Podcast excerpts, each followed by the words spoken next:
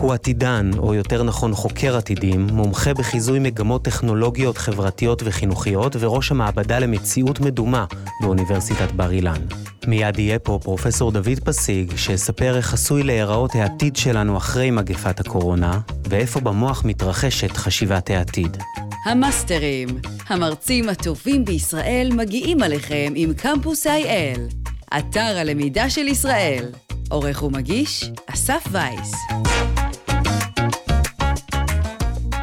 האמת היא שאני מחכה לרגע הזה כבר חודשיים, כי באמצע מרץ, באותו ערב מבהיל שהילדים חזרו מבית ספר עם כל הציוד והודיעו שנפסקים הלימודים, והתחיל הדיבור על סגר כללי, וגם פתאום למי שזוכר הייתה איזו סערה מטורפת בחוץ עם הפסקות חשמל ועצים נופלים, והיה נדמה שרק מחכים שהזומבים יגיעו.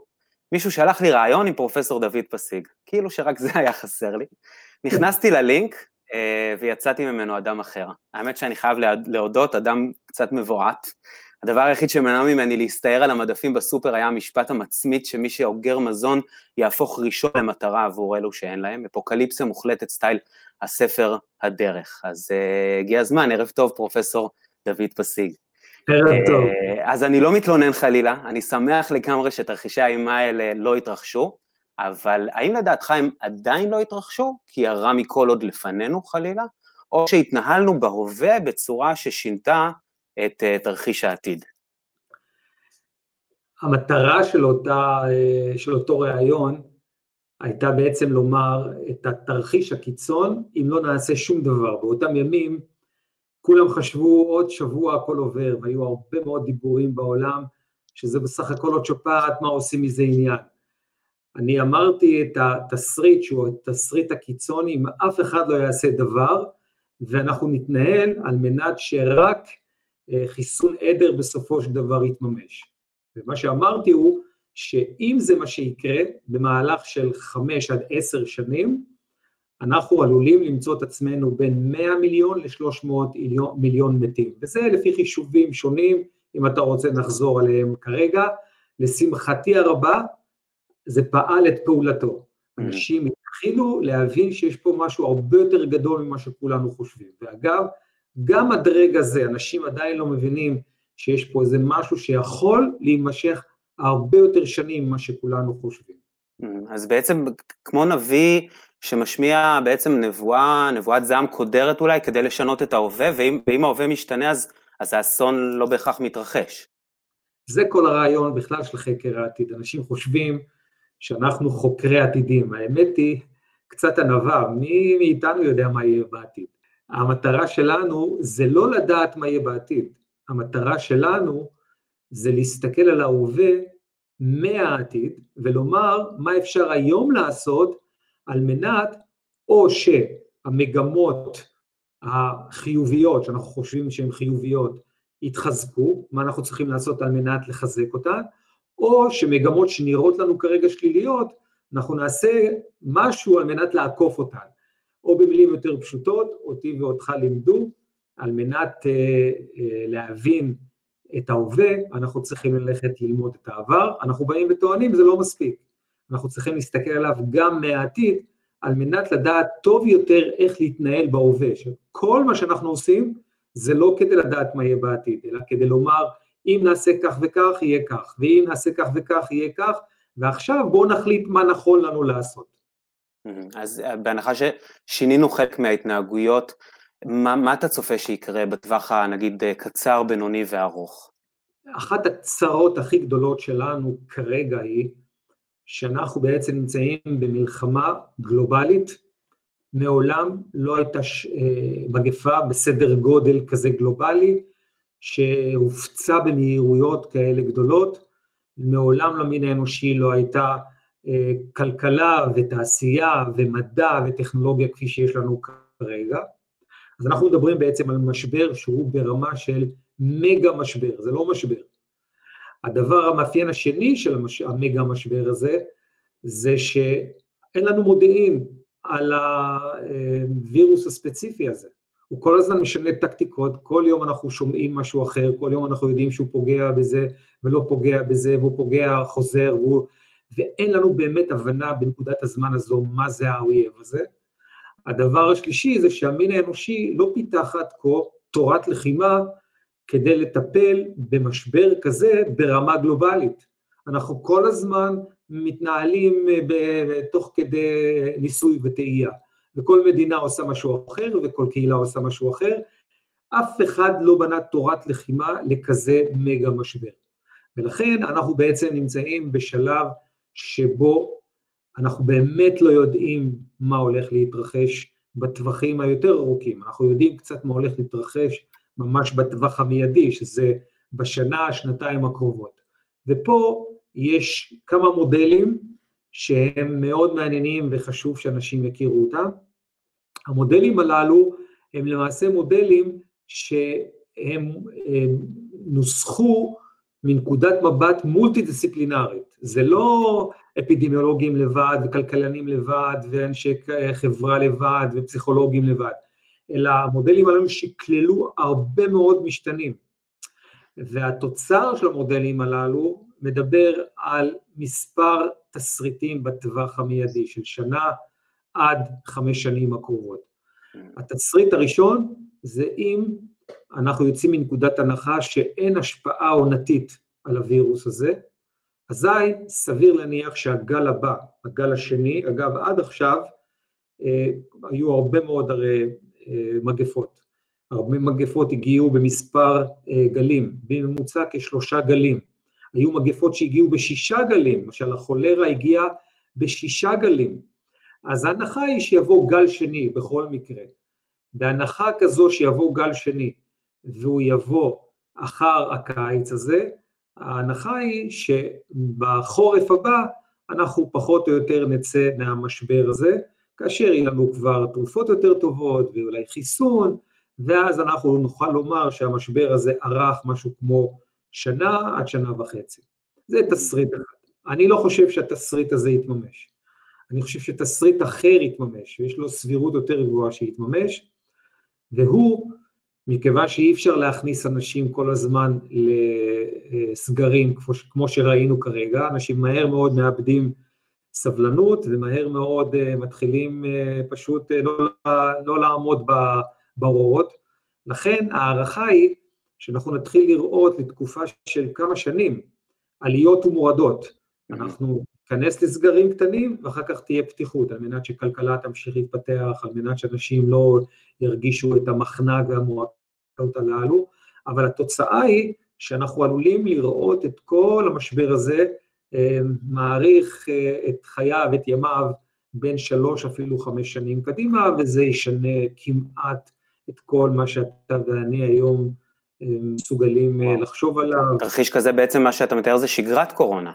בדיוק, זו המילה של שגרת קורונה, יש על שם אחר שאנחנו משתמשים בו, קוראים לזה סגרים או בידודים נושמים, עליות ומורדות, כאשר הסגרים יהיו קצרים, והתקופות של הפתיחות יהיו הרבה יותר גדולות, כי ככה אנחנו יכולים לקיים כלכלה וחברה מודרנית כל כך גלובלית, ותוך כדי תנועה אנחנו כל הזמן נלמד ונשנה את ההתנהלות שלנו, ונפתח ונשפר את תורת הלחימה שלנו, כפי שקורה כמעט בכל אה, משבר, אבל פה אנחנו מדברים על משבר שהוא גלובלי, ואנחנו אה, לומדים אחד מהשני, ואנחנו מהר מאוד אה, אה, מנתחים נתונים, כך שבסופו של דבר זה לא משבר שיערך אה, עשרות שנים, כמו מגפות בעבר, היו מגפות שלקחו עשר וחמש עשרה שנה, עד שהווירוסים נגדעו, היו מגפות אחרות שלקחו אפילו עשרות רבות של שנים, אפילו מאה ועשרים ומאה וחמישים שנה, והם הלכו וחזרו והלכו וחזרו.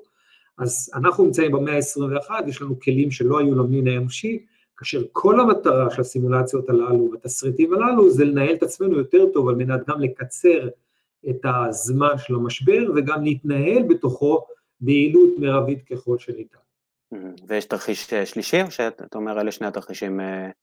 יש עוד כמה תרחישים, אני חושב שזה שני התרחישים הבולטים מאוד, שחשוב לכולנו לדעת אותם ולהיות מודעים, שיכולות להיות, יכולים להיות וריאציות של התסריטים הללו. הבנתי, ובעצם אמרת שהראשון בסבירות יותר נמוכה, אבל מה הכוונה בדיוק סבירויות? הרי זה לא סטטיסטיקה של מה הסיכוי שאני אוציא כדור אדום מתוך סל של X כדורים אדומים ו-Y לבנים, נכון? זה יותר ביטוי למשקל של הביטחון שלך בתחזית הזו, לא? לא מדויק. כשאנחנו עורכים תחזיות, יש לנו מתודולוגיות, בעזרתן אנחנו עושים את התחזיות הללו. למתודולוגיות הללו יש מה, ש, יש מה שאנחנו קוראים לו תקפות ניבוי. זאת אומרת, כמה אנחנו בטוחים שהתוצר שלנו, המסקנה שלנו תתממש. אוקיי, התקפות הניבוי היא נוצרת בעזרת מודלים מתמטיים וסטטיסטיים ורגרסיות, על מנת שאנחנו נוכל לומר, המודל הזה, תקפות הניבוי שלו, או במילים יותר פשוטות, המהימנות שלו, היא שישים אחוז או שבעים אחוז. כך שאין בידי המין האנושי היום מתודולוגיות שיכולות לומר לנו ב-מאה אחוז מה הולך להתרחש, אין כזה דבר. אנחנו מדברים, כשאנחנו מדברים על סבירות גבוהה, אנחנו מדברים על שבעים אחוז זה יתרחש.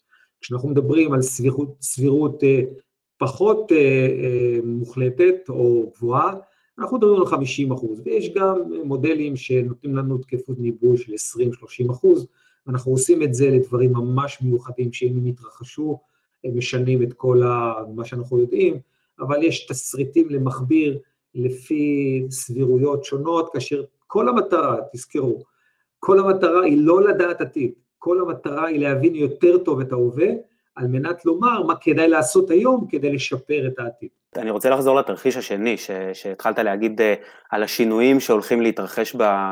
בעולם בעקבותיו, אם, אם הוא באמת התממש ו... וקטעתי אותך. ب- באיזה תחומים?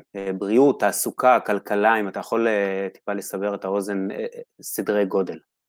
גם, גם כאן חשוב מאוד לזכור שיש הרבה מאוד אנשים שעושים תחזיות שהם באמת מה שאנחנו קוראים wishful thinking. אוקיי, אנשים אומרים בעתיד אנחנו נתחיל ללמוד אך ורק דרך זום. רפואה, זהו, הכל עובר לדרך זום.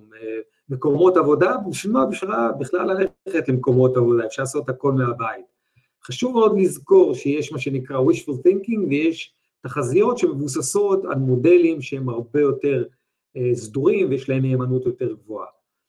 אז בטווח הזה של החמש עד עשור קדימה, בדרך כלל מה שקורה אחרי משברים כאלה, זה התכנסות, זה לאומנות שהולכת וגדלה, זה תחושות של קהילתיות שהולכת ומתחזקת, כי רק בקהילות אפשר לשרוד, בתהליך הזה עולים מנהיגים פופוליסטים, שיש להם לכאורה פתרונות לכל דבר, ופתרונות קלים לכל דבר, וחשוב מאוד שנדע, אנחנו הולכים לעבור עשור לא פשוט, שאפילו יש סיכוי שבסופו, אם אנחנו לא נתנהל נכון ולא נהיה מודעים לכך, בסופו אפילו יהיו עימותים גלובליים. מה שאנחנו רואים כרגע עם סין, זה, זה, זה ספיחים ראשונים למשהו הרבה יותר גדול שיכול להתרחש. זה לא דבר מובן מאליו, וזה הולך וצובר תאוצה וצובר אה, כוח מאחורי, אה, מאחורי זה, שזה יכול לבוא לידי ביטוי אפילו ממש באלימות אה, גלובלית. זה קרה אחרי מלחמת העולם הראשונה, אחרי המגפה או השפעת הספרדית, מיד עלו כוחות לאומנים, מיד עלו פופוליסטים גדולים, שהתגלגלו וגלגלו את המין האנושי למלחמה עוד יותר קשה. כמובן, יש הרבה משתנים שגורמים לכך, אבל משברים מהסוג הזה הם קטליזטור למשברים שחיכו זמן מה עד שיבואו על פתרונן. אז זה פחות או יותר מה שאנחנו הולכים לראות בעשור הקרוב. לאחר מכן, זה כבר משהו אחר לחלוטין. לאחר מכן, המין האנושי מתעורר, בדרך כלל הוא מתעורר להבין תהליכים קצת יותר לעומק, הוא כבר מתרחק מהמועקות של המשבר, הוא מתחיל לחשוב, אוקיי, איך אפשר לבנות את חיינו ואת המוסדות שלנו, על מנת שזה לא יחזור.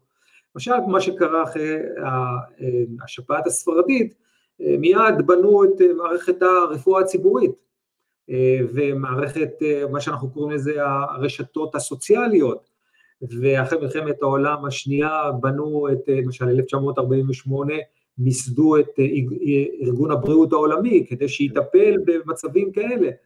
אז אנחנו נתעורר כנראה לאיזה מין תודעה מסוג חדש, אנחנו קוראים לזה תודעה גלובלית מסוג חדש.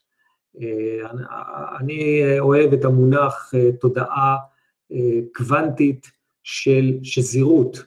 אנחנו נבין יותר טוב איך אנחנו שזורים יחד, איך אדם שנמצא באיזה, באיזה פינה נידחת, באיזה מדינה שאוכל משהו, איך הוא יכול להשפיע במהירות כל כך גדולה על כל הגלובוס הזה. אנחנו נבין איך אנחנו הדוקים אחד לשני, ונבנה מוסדות שיוכלו לתת לנו כמובן את האפשרות גם לנהל את השזירות הזו יותר טובה, בצורה יותר טובה ובצורה יותר יעילה. כי בסופו של דבר הגלובליזציה שאתם ואני נמצאים בה כרגע, זו גלובליזציה שהיא גלוב... זה התאגדות וולונטרית. מה זה בעצם גלובליזציה? זה קבוצות של מדינות או קבוצות של ארגונים או מוסדות או אינטרסים כלכליים אלה ואחרים שאומרים בואו נתאחד ונממש את היתרון של הגודל. אבל אם אחד בתהליך הזה פתאום מבין שזה לא בדיוק פועל לטובתו, אז וולונטרית יכל היה לסגת. זה כמו שעכשיו טראמפ אומר, אתם לא עזרתם לנו, אז אני נסוג, אני כבר לא, לא רוצה להיות שייך לזה, לארגון הבריאות העולמי, ואני לא אתרום את תרומתי למאמץ הזה. הגלובליזציה הייתה עד עכשיו וולונטרית, ולכן באמת ה-סי די סי או ארגון הבריאות העולמי, לא היה לו כוח לבוא לסין ולומר להם תעשו כך וכך, הוא היה רק במעמד של מייעץ, לא יותר מזה. כן. אנחנו נבנה מוסדות לאט לאט לאט, נבנה מוסדות החל ממוסדות בינלאומיים, אפילו מוסדות לאומיים, שישקפו את השזירות הזו של כל אחד מאיתנו, כמעט לכל אחד אחר בעולם. ויתנו כמובן גם מעמד וגם כוח להביא את דברם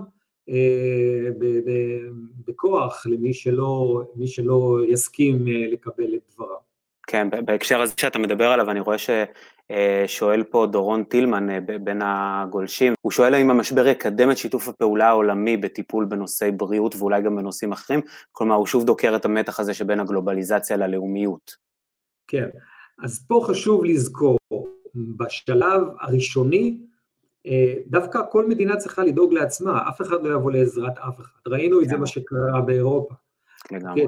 למשל את הדוגמה, אני, אני צופה צעות צרורות בסוגיה הזו, למשל, נאמר ובעוד כחצי שנה, שנה ימצאו אה, חיסון. תחשבו איזו תחרות תתחיל להיות בעולם כדי לייצר את, את החיסונים הללו, כי קודם כל, כל מדינה תצטרך לייצר לעצמה אה, קווי ייצור, אף מדינה לא תיתן למדינה אחרת לפני שהיא טיפלה באזרחים שלה, כל מדינה תצטרך להתחיל לדאוג אה, שיהיו לה מספיק, חומרים פעילים, מהם תייצר את החיסונים. תראו מה קרה לנו על מטושים, היינו צריכים להפעיל את המוסד כדי להוריד את המטושים. ראינו את זה ואיזה כבר מהתחלה. זה מאבק איתנים בעולם. אחרי זה התחיל המאבק של, אוקיי, למי נותנים את החיסון הראשון, למי שני, למי שלישי, ושם האינטרסים אדירים, עם ערכים ועם דילמות קשות מאוד. ואני לא, ואני עדיין לא טיפלתי בסוגיה של, מה, מי, תנו לנו את החיסונים האלה בחינם, הידע הזה יהיה בחינם, אני לא מאמין שמי שיצליח לייצר את החיסון הזה ייתן לנו את זה בחינם. התחיל מאבק איתנים בסוגיה הזו, שהוא מאבק בינלאומי, שאף אחד לא ישתף פעולה עם השני. ואני עדיין לא דיברתי על זה שגם חיסונים, הסבירות שהם יפעלו בין שישים עד שבעים אחוז, אנחנו מכירים את זה כמעט מכל חיסון, אז תמיד החיסון לא יהיה אפקטיבי. עכשיו תוסיף על זה שהווירוס הזה ימשיך לעשות מוטציות, אנחנו נצטרך כל הזמן לייצר חיסונים, כי כל שלושה חודשים או חצי שנה, שנה צריך לייצר, לתת חיסונים מחדש. כן. אנחנו פה הולכים לקראת מספר שנים שהן לא פשוטות, עם דילמות אתיות ועם כמובן מאבקים פוליטיים, והוא מה שקרה בין שירותי הבריאות ומשרד הבריאות לבין משרד האוצר, וזה עוד פעוט לעומת מה שהולך להתרחש בשנים הקרובות. וואו, אז בעצם גם על התרחיש האופטימי של מציאת חיסון, אתה שופך עליו פסימיות, הוא אומר, לא הוא, הוא, הוא, הוא יעמיק את הלאומיות, הוא אולי יעמיק פערים חברתיים בין אלה שיש להם אמצעים ואלה שאין להם, ו, וגם לא בטוח שבטווח ארוך הוא ימשיך לתפקד נוכח מוטציות. אני, אבל אני לא פסימי, אני רוצה שיהיה ברור. זה מה שנקרא להיות ריאלי, זה שני דברים שונים. אוקיי? ואנחנו צריכים להתכונן לריאלי ביותר שיכול להיות, ולא לעזות. אני זוכר את הימים הראשונים, זה בתחילת סוף פברואר, תחילת מרץ, איזו שעננות הייתה גם במדינת ישראל, גם במדינות רבות מאוד בעולם. השעננות הזו עלתה ביוקר רב להרבה מאוד אנשים, וזה עדיין רק בתחילת הדרך. יש עוד איזה משהו שחשוב לזכור אותו. אנחנו נמצאים בעולם גלובלי, מה שאנחנו קוראים לו anywhere is everywhere. זאת אומרת, זה שאנחנו נעבור את הגל השני, אנחנו לא יכולים להגיד זהו, זה נגמר. יכול להיות בהחלט שמקומות אחרים שיתחילו רק את הגל הראשון, זה מיד יבוא לידי ביטוי גם אצל אלה שכבר אפילו עברו את הגל השני והשלישי, בגלל כמובן הגלובליזציה המטורפת שאנחנו חיים בה. זאת אומרת, מי שלא לוקח בחשבון את כל המשתנים הללו, קודם כל לא אומר אמת לאזרחים, שזה הכי חמור שיכול להיות. ואנשים מתהלכים בתחושה שאוטוטו זה נגמר. והדבר הכי חשוב, אני מעדיף להתכונן לתסריט היותר קשה, ולא להיות מופתע, ולא לשלם מחיר, כי אף אחד מאיתנו לא רוצה לשלם, לא את המחיר של האבא והסבא שלו, בוודאי ובוודאי לא של הילדים שלו, כי אנחנו באמת עדיין לא יודעים מה הווירוס הזה עושה. לאט כן. לאט מתחילות להצטבר הוכחות שזה, שיש לו אפקטים ארוכי טווח, גם לילדים קטנים.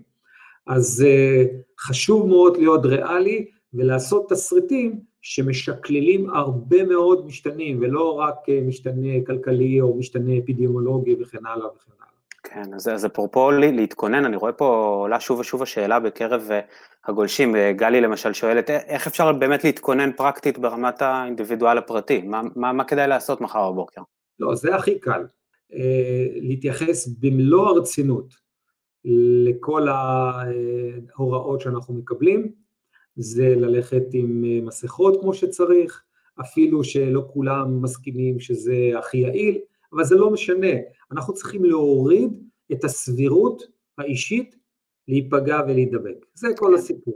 זה אומר במקומות העבודה, לנקות כל כמה שעות את המקלדת, זה אומר אם אני, לא, אם אני לא צריך להיפגש עם מישהו, לא צריך להיפגש, אפשר לעשות את זה בדרכים אחרות, אם זה אומר שאני לא חייב לנסוע במקומות צפופים, ואם, לא, ואם אני לא חייב ללכת לאירועים צפופים, או לשבת במסעדה, אז אני לא אלך, כמה שפחות להוריד את רמת הסיכון, כמובן שאין לזה סוף, ואנחנו צריכים להיות גם כן ריאליים, כי בסופו של דבר אנחנו גם בני אדם שמונעים על ידי דחפים וצרכים, אבל מבחינה אישית, כל מי שיצליח להוריד את הסיכון שלו, הוא פשוט עוזר לכולנו למתוח את לוח הזמנים בין התפרצות אחת להתפר... להתפרצות שנייה, והמשמעות של זה היא שהכלכלה תמשיך להתפתח, המשמעות של זה שאנחנו נתאושש יותר מהר, והמשמעות של זה שפחות אנשים ייפגעו, מאוד פשוט, לא מסובך. כן, טוב, אנחנו נגיע לזה עוד שוב בהמשך גם לכלכלה, אבל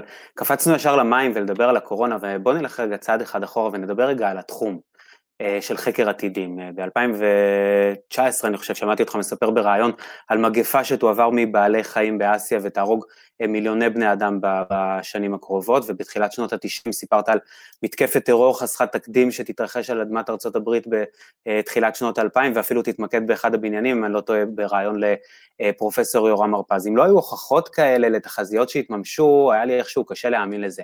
אבל בכל זאת הייתי שמח שרגע תספר, מה זה בעצם חקר, כלומר, איך, איך זה עובד הדבר הזה של חקר עתידים, ובמה זה שונה מנביא, או אולי אפילו מאסטרולוגיה? כלומר, מה הופך את זה לתחום מדעי? אני מסביר.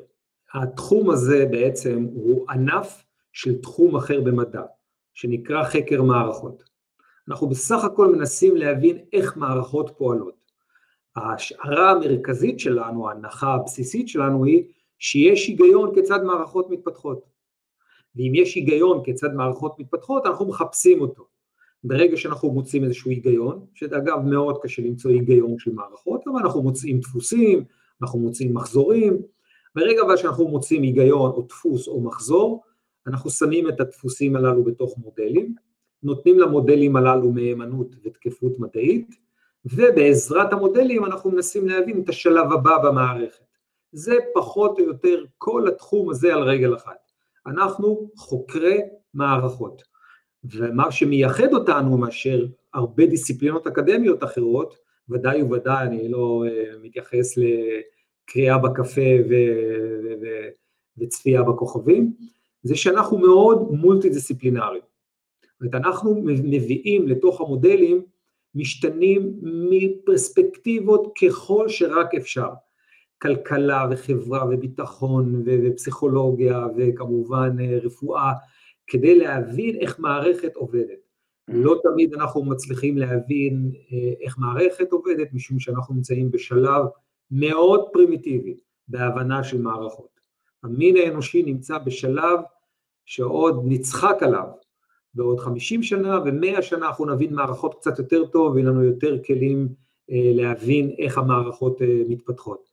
אבל בנקודת הזמן שכולנו נמצאים בה, בהיסטוריה של התודעה הזו, אנחנו, יש לנו כלים, בעזרתם אנחנו יכולים לומר שכך וכך יקרה בסבירות של שישים אחוז, של שבעים אחוז, מה, לא נשקלל את זה בתהליך ההתנהלות שלנו וההתנהגות שלנו בהווה?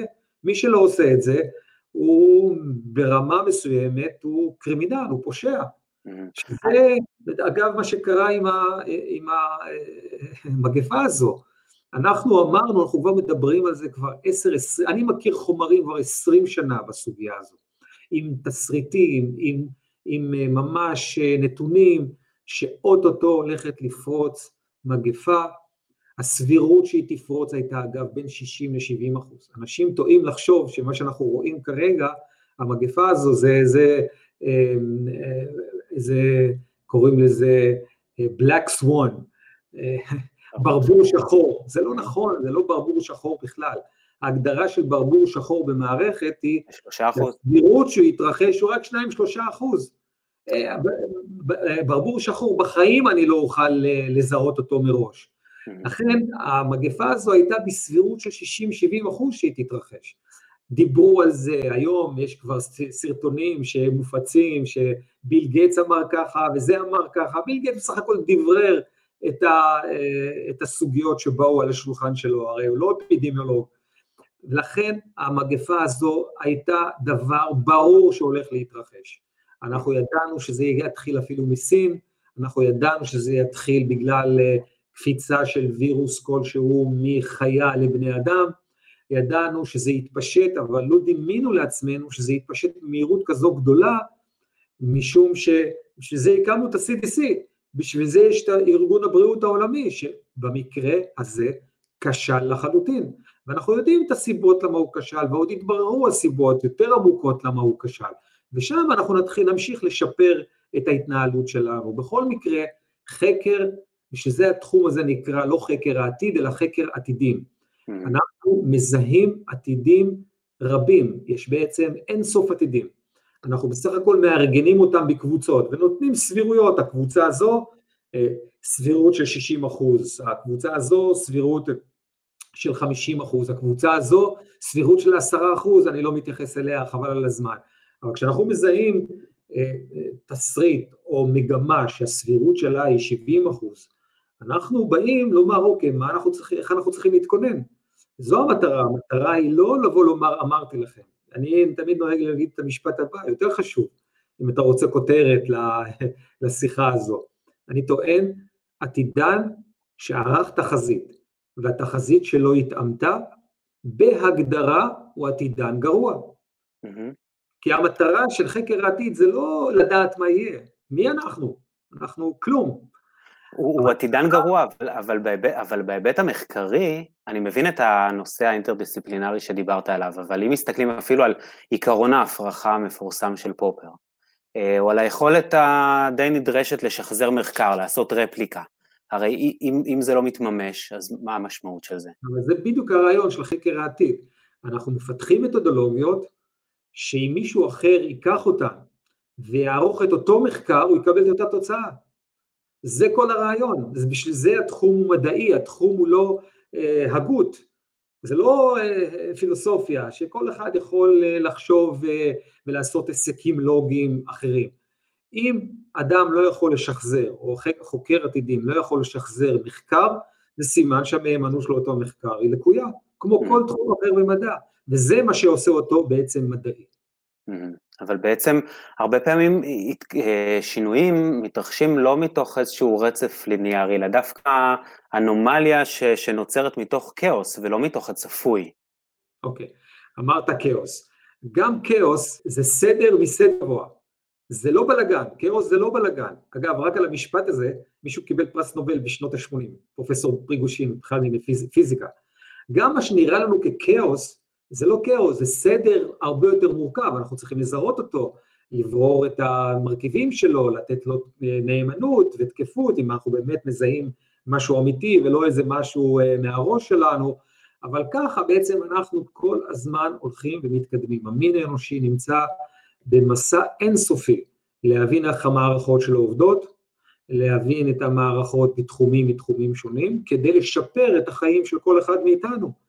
תיקח את הדוגמה הזו של להבין איך אלקטרון עובד, על מנת שאתה ואני כרגע נשב בקצה, בקצה, בקצה אחר של, של היקום, ונוכל לדבר ונוכל לראות אחד את השני, וכל זה נובע מתוך הבנה איך האלקטרון עובד. וגם אנחנו עדיין לא מבינים איך האלקטרון עובד. כן.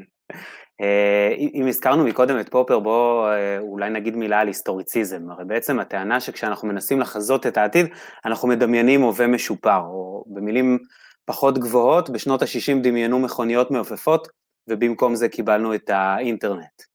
אז אם אני שומע מגוון תחזיות, איך אני יכול לדעת איזו מהן אמינה, על, על, על מה לסמוך, על מי לסמוך? אז קודם כל, אף פעם אל תקשיב למישהו שאומר שהוא חושב כך וכך. ברגע שאתה שומע את המשפט הזה, אני חושב כך וכך, תסגור את הערוץ, אוקיי? רק מי שבא ואומר לכם את המשפט הבא. יש לי מתודולוגיה, המהימנות שלה היא X, המסקנה שלה היא Y, רק אז תקשיבו למה שהוא אומר, זה גם לא אומר שהוא צודק, אבל לפחות הוא בא ואומר לכם, זו המהימנות של המתודולוגיה בעזרתה אני עובד.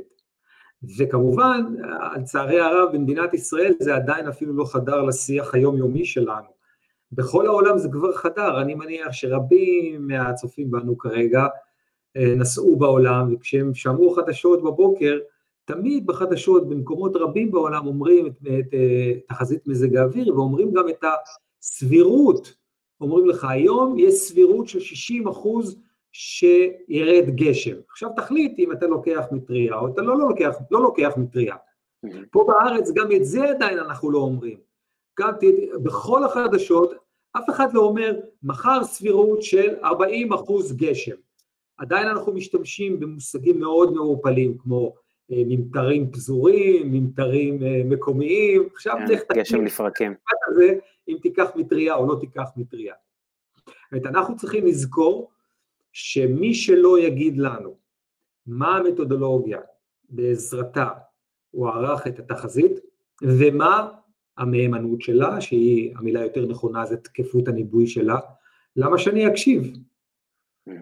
תזכרו את הדבר הזה, זה קריטי לכולנו, זה אותו דבר, הולכים לרופא, והוא אומר לכם, אני רוצה לתת לכם את הזריקה הזו, אוקיי? תמיד תשאלו מה המהימנות של הזריקה הזו, במחלה הספציפית הזו. אחרת אין מאה אחוז, אין זריקה של מאה, תמיד יש תופעות לוואי, אבל שיגדיר לכם את זה במספרים. המספרים הללו ייתנו לכם כמובן גם את המשקל, אם לקחת את הסיכון או לא לקחת את הסיכון. כי יש כאלה שיגידו, שישים אחוז גשם? אה, לא מעניין אותי, אז אני ארטב קצת. יש כאלה שיגידו, ארבעים אחוז? לא, לא, לא, לא, אני לוקח מטריה. זה כבר הופך להיות... ההתנהלות לפי התחזית היא כבר הופכת להיות סובייקטיבית, אבל תן לי תחזית שהיא כמה שיותר כמובן אובייקטיבית עם, עם משקולות שאני יכול לשחזר אותן ואחרים יוכלו לומר אם uh, באמת הם מקבלים את התוצאה או לא. כן, מרתק. בואו נעבור רגע לדבר על למידה והשכלה ופיתוח אישי. למי שלא מכיר אותנו, ואל תדאגו, זו לא הפסקת פרסומות, אלא חלק מהשאלה. אנחנו קמפוס איי אל, המיזם הלאומי ללמידה דיגיטלית. אנחנו מציעים מאות קורסים מעולים, אקדמיים, מקצועיים, בחינם, מתוך אמונה שידע, השכלה, למידה זה public goods, זה משהו שחובה למדינה להנגיש לכולם בחינם וליהנות מאוצרות הידע האלו. ופה אני אשמח לשמוע את דעתך, אנחנו מתעסקים הרבה במחשבה על מקצועות העתיד, ועל כישורים ומיומנויות שיהיו רלוונטיים לשוק עבודה משתנה. למשל, הדר בוצר שואלת, מה יהיו מקצועות העתיד, ומה הכישורים שצריך לרכוש? שאלה מאוד קשה. שוב, המתודולוגיה, תזכור, מעכשיו צריך תמיד לשאול אותי מה המתודולוגיה שלך, ומה המיומנות של, של המסקנה שלך. המתודולוגיה שאני אספר לכם עליה בקצרה, מזהה דבר מאוד מעניין. היא מזהה שבמאתיים השנים האחרונות היו אה, מספר גלים של עיסוקים, שהם תוצאה של איזה כוח מניע מאוד מעניין, שמניע אותנו לפעול ולייצר. אז לפני כ-מאתיים שנה, הגל הראשון של העיסוקים היה הגל שנקרא לו הגל האגררי, כי הרבה מאוד עיסוקים שקשורים בייצור של מזון. אחרי זה היה הגל התעשייתי, אוקיי? שהמאפיינים העיקריים שלו זה שאנחנו ייצרנו חומרים, ייצרנו, אנחנו קוראים לזה, ייצרנו לעצמנו רגליים מהירות, ייצרנו לעצמנו כנפיים, מה שלא היו לנו, ובדרך כמובן יצרנו עיסוקים ו... ושינינו אורחות חיים, ועשינו מלחמות בעזרת הכלים והתעשיות והתפקידים והקריירות שפיתחנו. אחרי זה היה גל שלישי. אנחנו קוראים לזה, קוראים לזה הגל של השירותים. פיתחנו את מה שאנחנו קוראים לו שירותי חברה ושירותי ביטחון ושירותי חינוך ושירותים מוניציפליים, שירותים, שירותים, שירותים, שירותים, היום בהרבה מאוד מדינות מפותחות, כ-שבעים אחוז מהעיסוקים נמצאים תחת ההגדרה של שירותים. למשל, הגל הראשון של האגררי, היום פעם, לפני מאתיים שנה, למעלה מ-שבעים אחוז מהאוכלוסייה עסקה בייצור מזון. והיום, מתוך כל אוכלוסיית העולם, יש בערך כ-חמישה אחוז שמייצרים מזון עבור כ-שמונה מיליארד איש. אבל בדרך שכמובן עיסוקים מסוג אחר, זה תעשייתיים, מוצרים וכן הלאה. אבל יש גל רביעי שאנחנו נמצאים כרגע בתנופה גדולה מאוד שלו. אנחנו קוראים לגל הזה הגל של הידע. זה לא גל של המידע, הגל השלישי הזה שהזכרתי לפני כן, זה הגל של מידע. בעצם שירותים, אנחנו החלפנו מידע, שיר, שירותי בנקאות, שירותי ביטוח, החלפנו מידע אחד עם השני, הרגלנו אותו, סינלנו אותו, הגשנו אותו אחד לשני, וכמובן הפקנו מהמידע הזה אה, יתרונות גדולים. ככל שהיה לנו מידע רב יותר, ומידע אה, זמין יותר, ומידע נקי יותר, כמובן היה לנו יתרון על גבי אחרים. אנחנו נמצאים כרגע בתקופה אחרת שנקראת תקופת הידע, לא המידע. באנגלית זה קצת יותר ברור, בעברית זה לא כל כך אה, ברור, באנגלית מידע זה information, וידע זה knowledge. כאשר ההבדל בין knowledge לבין מידע, זה שאתה מכמויות גדולות מאוד של מידע, אתה יוצר איזשהו פתרון מקומי, לאיזושהי בעיה לוקלית בזמן אמת. אוקיי? זהו. ואתה ממשיך הלאה, אתה לא, המידע בתקופת הידע הוא הופך להיות קומודיטי, זה שיודע הרבה זה כבר לא חשוב, תראו למשל הרופאים, הדבר העיקרי שאפיין אותם זה היה שהם ידעו הרבה, או מורים ידעו הרבה, או בנקאים ידעו הרבה, ולאט לאט המעמד שלהם וכמובן ה- ה- היכולות שלהם הולכות ויורדות, כי מידע הוא כבר הופך להיות זמין לכולם בזמן אמת מכל מקום. כן. לכן, רופא טוב זה לא רופא שיודע, אלא רופא שיודע לעשות אבחונים בזמן אמת, ומשקלל כמות אדירה של מידע לפי איזושהי סיטואציה. כולנו מכירים את הרופאים המיוחדים הללו שמסתכלים ואומרים לך, לא, לא, אתה אומר, כואב לך פה, זה לא פה, זה יש לך בעיה עם הלב. אתה אומר, לא, מה לב עכשיו? פה כואב לי את זה. לא, לא, זה משהו אחר, הוא מסוגל לייצר ממידע גדול מאוד שיש בידיים שלו, היום דרך אגב, רופאים עושים את זה גם בעזרת מערכות מומחה, שהם יושבים ליד המחשב, מכניסים סימפטומים ומקבלים כמה אפשרויות. אבל הידע זה אומר שאני מייצר מוצרים, אני מייצר שירותים, שהם נותנים לי יתרון בזמן אמת, תחשבו על, על למשל ווייז, זה שאתה תוך כדי תנועה, אתה מקבל הוראות איפה לנסוע, איפה לא לנסוע, ותוך כדי זה הכל משתנה לפי נתונים שזה, שזה מקבל מגורמים רבים. זה מוצר שאפשר למכור אותו במיליארדים של דולרים. אז מקצועות העתיד ישכנו בדיוק במקום הזה של בהגדרה של הידע ולא של המידע, אבל אם להפוך את זה ליותר קונקרטי, מה הכישורים שצריך לרכוש? אני אגיע לכישורים. עכשיו, זה בטווח של השני עשורים, שלושה עשורים הקרובים. אם יש פה צעירים שמקשיבים לנו, הרי הם צריכים לבנות לעצמם קריירה לא ל-עשרים שנה, הם צריכים לבנות לעצמם קריירה של לפחות שישים שנה. זאת אומרת, הם ייכנסו כבר לגל הבא. השאלה היא מהו הגל הבא. עכשיו, איך אני יודע מה הולך להיות הגל הבא? הרי הגל של הידע, אנחנו כבר כולנו בתוכו, זה, זה ברור, כולם אומרים, מה, לא מחדש כלום. החוכמה זה לומר מה יהיה אחרי הגל של הידע. עכשיו, איך אני יודע? אני צריך מתודולוגיה, אני צריך איזושהי תיאוריה שמסבירה מה מניע את הגלים הללו. אז אם מישהו שם לב, מה שמניע את הגלים הללו, זו תיאוריה מאוד פשוטה של מסלו. קוראים לה חמשת השלבים, מישהו, מישהו ודאי זוכר.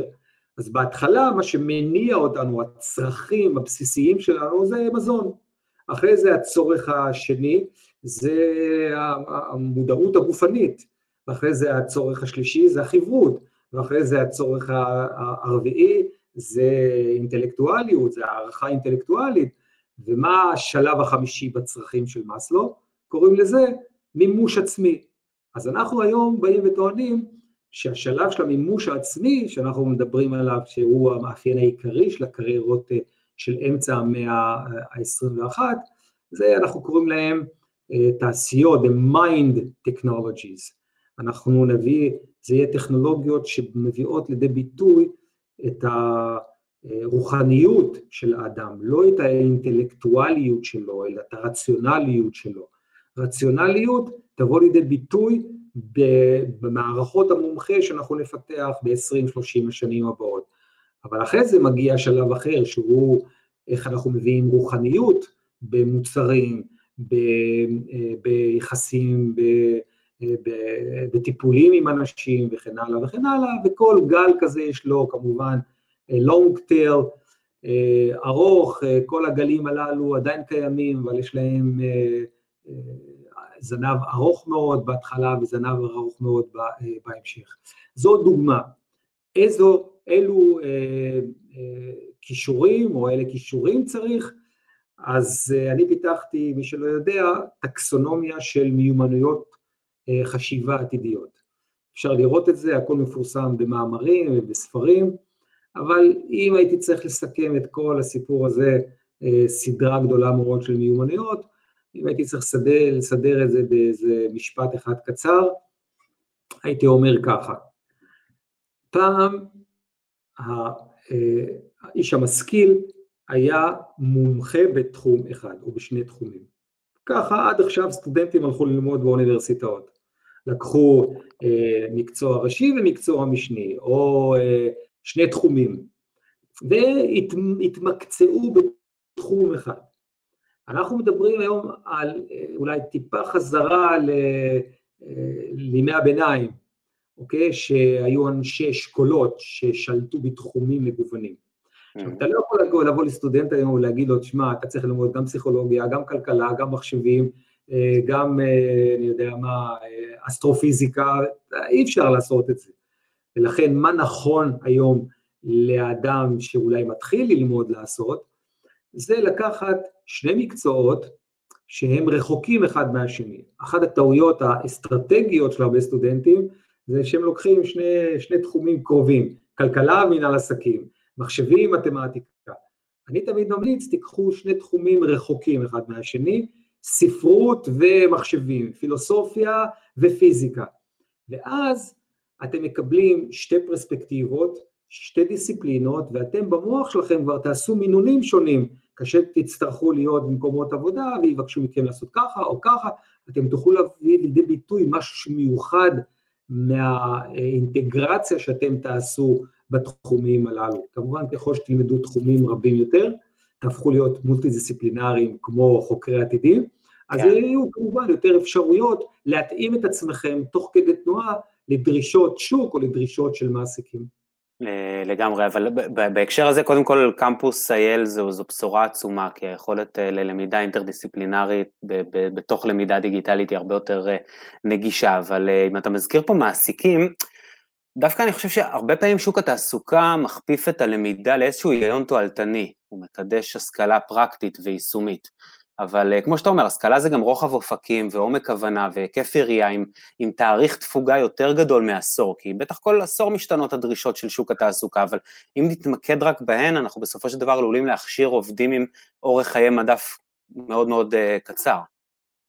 נכון, בשביל זה שני תחומים, מאפשרים לך, נותנים לך ביטחון יותר גדול, שאתה תוך כדי תנועה תוכל אה, גם להשתנות, וגם אה, פעם להדגיש יותר את האחד, פעם את השני, או, לא, או במקום עבודה אה, שכולם פיזיקאים, אתה מביא יתרון מסוים, ואתה מביא פרספקטיבה, ואתה צף, ואתה בולט, וכך בסופו של דבר, אה, אמרתי, אם אפשר לסכם הרבה מאוד אה, מיומנויות אה, קוגניטיביות עתידיות, אז זה טקטיקה איך להגיע אליהם.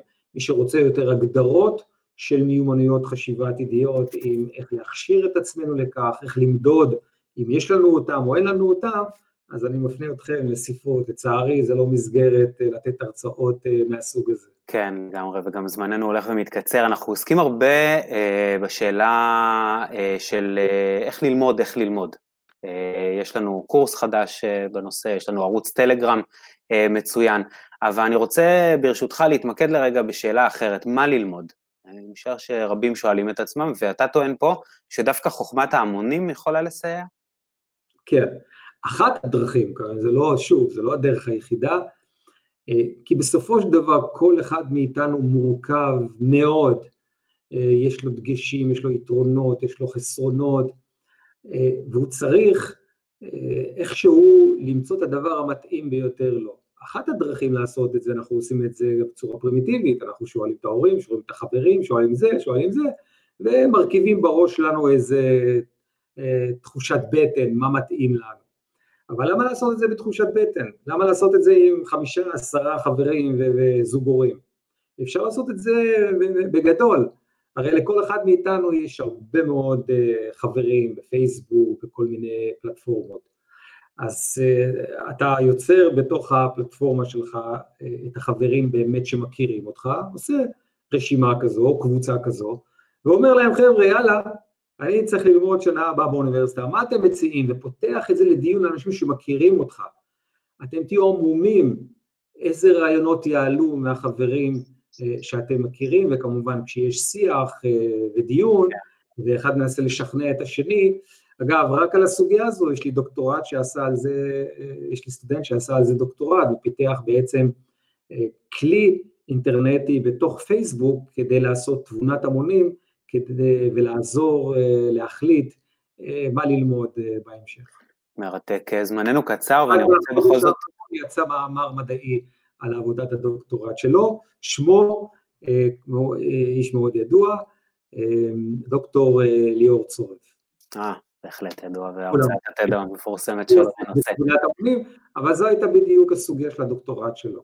כן, מרתק. טוב, זמננו קצר, ואני בכל זאת רוצה לתת עוד במה לכמה שאלות שעולות מהקהל, אז קודם כל, אבישי פרידלר מצוות קמפוס I L, שואל על איזה תרחיש עתיד רותם אותנו טוב יותר ודוחף אותנו לפעול, האם עתיד דיסטופי מפחיד או דווקא חזון אוטופי כמו אלטנוילנד?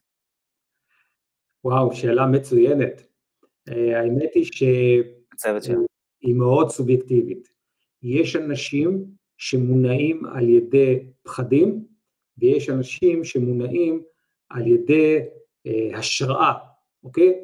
ונעשו על זה הרבה מאוד מחקרים, אולי אני אציין מחקר אחד פשוט, והוא ייתן תשובה, אתה בא לסטודנטים או לתלמידים, ואתה אומר להם ככה, קחו מאה דולר, אבל אתם חייבים להוציא מאה במבחן הבא, חייבים, אם לא, אני לוקח מכם בחזרת המאה דולר, זו אפשרות אחת, אפשרות שנייה, אתה בא לקבוצה אחרת של סטודנטים ואומר להם, אם תשיגו מאה במבחן, אתם תקבלו מאה דולר. מי אתם חושבים יגיע ל-מאה במבחן? אלה שקיבלו מראש את ה-מאה דולר, או אלה שיקבלו אחרי שהשיגו את הציון הגבוה מאה דולר? מה אתה חושב? אני, אני הייתי מאמר על הקבוצה הראשונה. שהחשש מלאבד את הסכום יותר כואב מהרצון לקבל אותו. נכון מאוד. אלה יותר משיגים ציונים יותר טובים. ולכן, אם זה עונה על השאלה הקודמת, זה אלה שמונעים על ידי פחדים, לא חרדות, אלא רמה מסוימת של פחד, יש בה דחף בלתי רגיל. איפה זה בא לידי ביטוי? בחיי היום יום של כולנו. מה שמניע אותנו לחיות, זה הפחד מהמוות. אם לא היה פחד מהמוות, לא היינו בכלל שואפים לשום דבר. וכך אולי אפשר למצוא תשובה שתספק בקונוטציה הזו. כן. מרתק. שאלה אחרונה, שרי חזי, שואלת מה לדעתך ההשפעה של כל הקורונה על עולם הלמידה? דיברנו על מקצועות העתיד, דיברנו על איך לבחור מה ללמוד, אבל על עולם הלמידה, וגם בהקשר אולי של קמפוס איי אל ושל טכנולוגיות למידה, שזה תחום שאתה מתעסק בו הרבה מאוד שנים. איך הקורונה תשפיע על כל זה? יש כיסים מסוימים שהמשבר הזה השפיע עליהם לטובה, ואנחנו נעשה הרבה דברים בלמידה מרחוק. אבל האמת צריכה להיאמר, אנחנו, כשאנחנו פוגשים אחד את השני, אנחנו לא רק מעבירים קול ותמונה, אנחנו מעבירים גלים אלקטרוכימיים, אנחנו מעבירים מולקולות אחד עם השני, זה, זה לא מספיק, זה, זו, זו, זו תקשורת רדודה מאוד, היא מורידה לעניות דעתי משהו כמו שבעים אחוז מהתקשורת פנים בפנים, לכן אם הטכנולוגיות האלה לא יתקדמו, אנחנו נחזור מאוד לפנים בפנים. הן צריכות להתקדם, הן צריכות להעביר לא רק תמונה וקול, הן צריכות להעביר חושים נוספים. זה יכול להיות ריחות, זה יכול להיות טעמים, וכבר יש הרבה מאוד טכנולוגיות שמתפתחות בכיוון הזה. אבל הן צריכות לקבל תאוצה, ואנחנו צריכים למצוא אפליקציות, מה שנקרא killer applications, שהמונים השתמשו בהם גם כדי להוזיל אותם, אבל אני מעריך שבעוד מאה שנה, אנחנו נעשה תקשורת כזו, והיא תהיה תלת-ממדית, הרבה יותר ויבידית, הרבה יותר חיה, כמו שהאדם עומד לידך, אנחנו נעביר ריחות, אנחנו נעביר אולי מולקולות שונות, שאנחנו נזהה שהן מייצרות קשר הרבה יותר הדוק אחד עם השני, הרי כולנו יודעים, אין כמו חיבוק של עשרים שניות, החיבוק הזה של עשרים שניות, יש חומרים שמופרשים במוח. בטח. אנחנו נצטרך את זה, אנחנו לא יכולים לוותר על זה. כן, טוב, בתקווה שעד הפעם הבאה שנארח אותך פה, נוכל גם אה, אולי מעבר אה, לתקשורת אה, מהסוג הזה, זה מרתק, ויש עוד המון שאלות, אבל לצערי אנחנו חייבים אה, להתקרב לסיום, ולשאלה האחרונה שכל המאסטרים נשאלים בסוף. אה, לפני זה נגיד לסיום שקמפוס איי אל מובל על ידי מטה ישראל דיגיטלית, והמועצה להשכלה גבוהה, ומציע את הקורסים הטובים ביותר בחינם לכולם. מאחורי השידור הזה עומדים הרבה מאוד אנשים יקרים ומוכשרים, טליה קולודני, אמיר גרון, לי רוזנפלד, רונית הריס ממן ואור אוסם נוספה. אז uh, עכשיו אליך חזרה, uh, קמפוס איי אל זה מיזם שכל מטרתו היא למידה, uh, נשמח אם תשתף אותנו במשהו חדש שאתה למדת בתקופה הזו. למדתי uh, כמה דברים מאוד מעניינים, uh, התחלתי לכתוב ספר על התודעה של העתיד, ואני מאוד uh, uh, נקרא uh, עמוק בתוך הסוגיה הזו, של איך התודעה של המין האנושי הולכת ומתפתחת. כמובן אני הולך ובוחן את זה לאורך עשרות אלפי שנים אחורה, איך המין האנושי חווה את התודעה שלו, כדי לבוא לומר, אוקיי, מה הקפיצה הבאה של התודעה של המין האנושי, זו סוגיה מאוד מעניינת, היא קשורה לחשיבת עתיד, היא קשורה בכלל איך אנחנו קולטים את המציאות, היא קשורה לכל כך הרבה תחומים, אבל אותי מעניין כיצד המין האנושי הולך ומתפתח. פרופסור דוד פסיג, היה מרתק, המון המון תודה לך. לעונג לי. המאסטרים, המרצים הטובים בישראל מגיעים עליכם עם קמפוס איי אל, אתר הלמידה של ישראל. עורך ומגיש, אסף וייס.